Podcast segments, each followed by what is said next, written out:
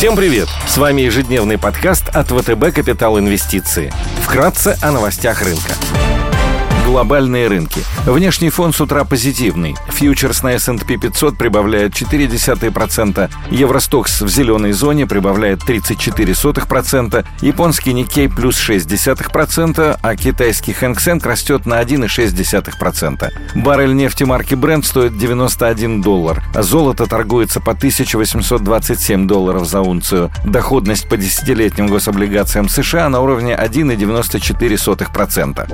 Сегодня в России выйдут данные по потреб инфляции. В США опубликуют статистику по недельному изменению запасов нефти по данным API. В Германии опубликуют сальдо торгового баланса. Корпоративные новости. Будут объявлены результаты квартальной ребалансировки индексов MSCI.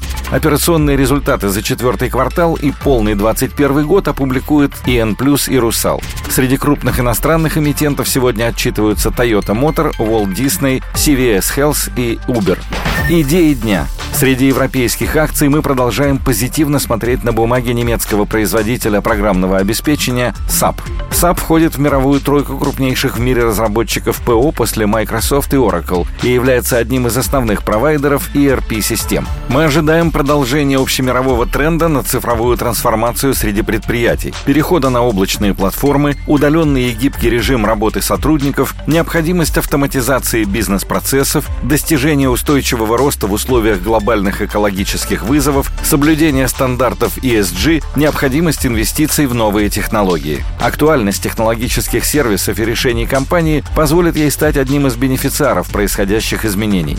По прогнозам аналитиков, среднегодовой темп роста рынка программного обеспечения и услуг для бизнеса в период с 21 по 28 годы может составить 11,3%. При этом сам размер рынка прогнозируется на уровне 911 миллиардов долларов. Одним из решений, позволяющих клиентам SAP осуществить цифровую трансформацию, является RiseWiz SAP. Решение доступно по подписке с января прошлого года и включает в себя такие элементы, как SAP S4 HANA Cloud, передовую комплексную систему планирования ресурсов предприятия, ERP со встроенными интеллектуальными технологиями, среди которых искусственный интеллект, машинное обучение и расширенная аналитика. Компания считает, что данное решение позволит увеличить количество предприятий, перешедших на новую платформу S4HANA. Так, по результатам третьего квартала 2021 года общее количество пользователей платформы превысило 17,5 тысяч. Доля облачных технологий и программного обеспечения в выручке компании составляет более 85%, и развитие RISE поможет компании усилить это направление.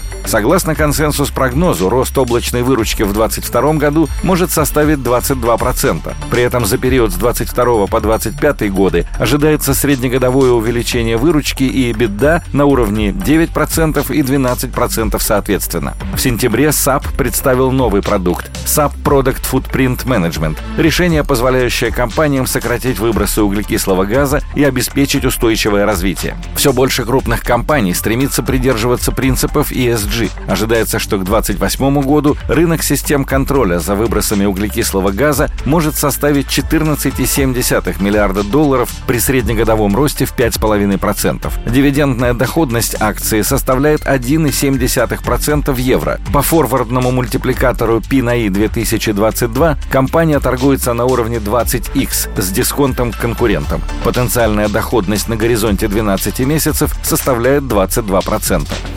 На рынке еврооблигаций считаем интересным долларовый выпуск 2026 года погашения колумбийской компании Экопетрол с рейтингами BAA3 от Moody's, WB+, от S&P и Fitch. Экопетрол – это вертикально интегрированная нефтегазовая и нефтеперерабатывающая компания, 88,5% от которой принадлежит государству Колумбии. Компания владеет большинством нефтепроводов в стране, которые связывают производственные площадки с крупными центрами потребления и морскими терминалами. Компания – стратегически важное предприятие в Колумбии. Вероятность господдержки высока. Компания периодически получает компенсации от правительства за продажу топлива на местном рынке по ценам ниже экспортных. Бумаги торгуются под 4,51% годовых. Евробанды находились под давлением весь прошлый год. Сначала из-за технических распродаж после потери инвестиционного рейтинга, а затем в результате роста процентных ставок в США.